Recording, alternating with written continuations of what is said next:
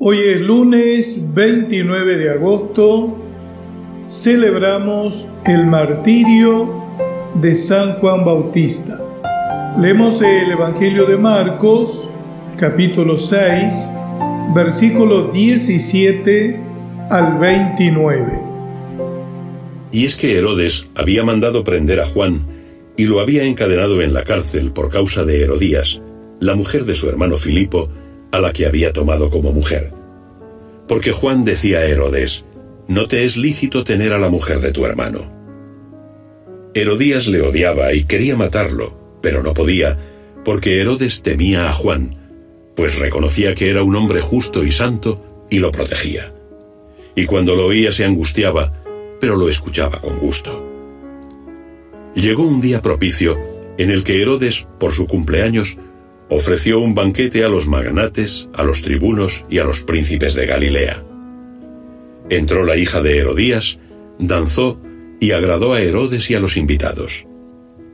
El rey dijo a la muchacha: «Pídeme lo que quieras y te lo daré».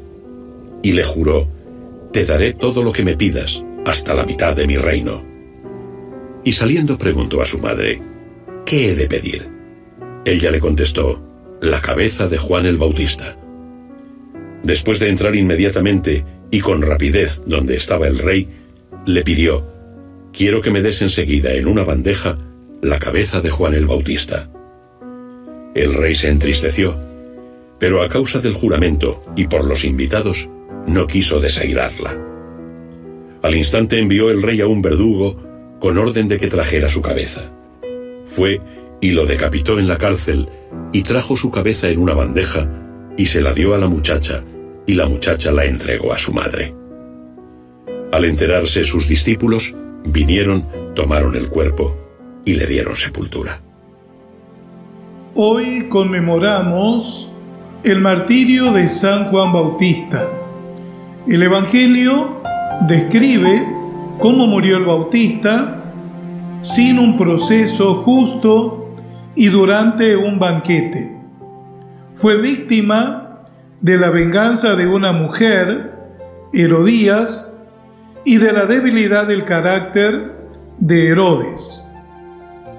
Juan Bautista es profeta hasta el último momento de su vida. Su coherencia y la fidelidad a la misión encomendada lo llevan hasta el martirio.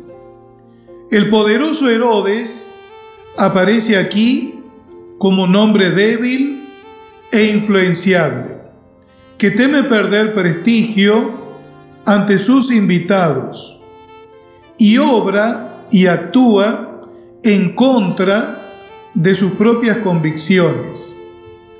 Juan Bautista señala el camino para seguir ejerciendo hoy como iglesia la profecía, con valentía, pasión y coherencia de vida. En el mundo de hoy abundan los Herodes y faltan los profetas. A veces le damos excesiva atención a lo que los demás dicen, para no caer mal, para no quedar solos, o para no parecer tontos. Hacemos y decimos lo que la mayoría hace, dice y piensa, a pesar de que en nuestro interior sabemos que eso no está bien. En este día podríamos preguntarnos si hay algunos aspectos de mi vida que yo me dejo guiar por lo que los demás dicen, ¿o realmente actúo por mis propias convicciones? Que tengan un hermoso y bendecido día.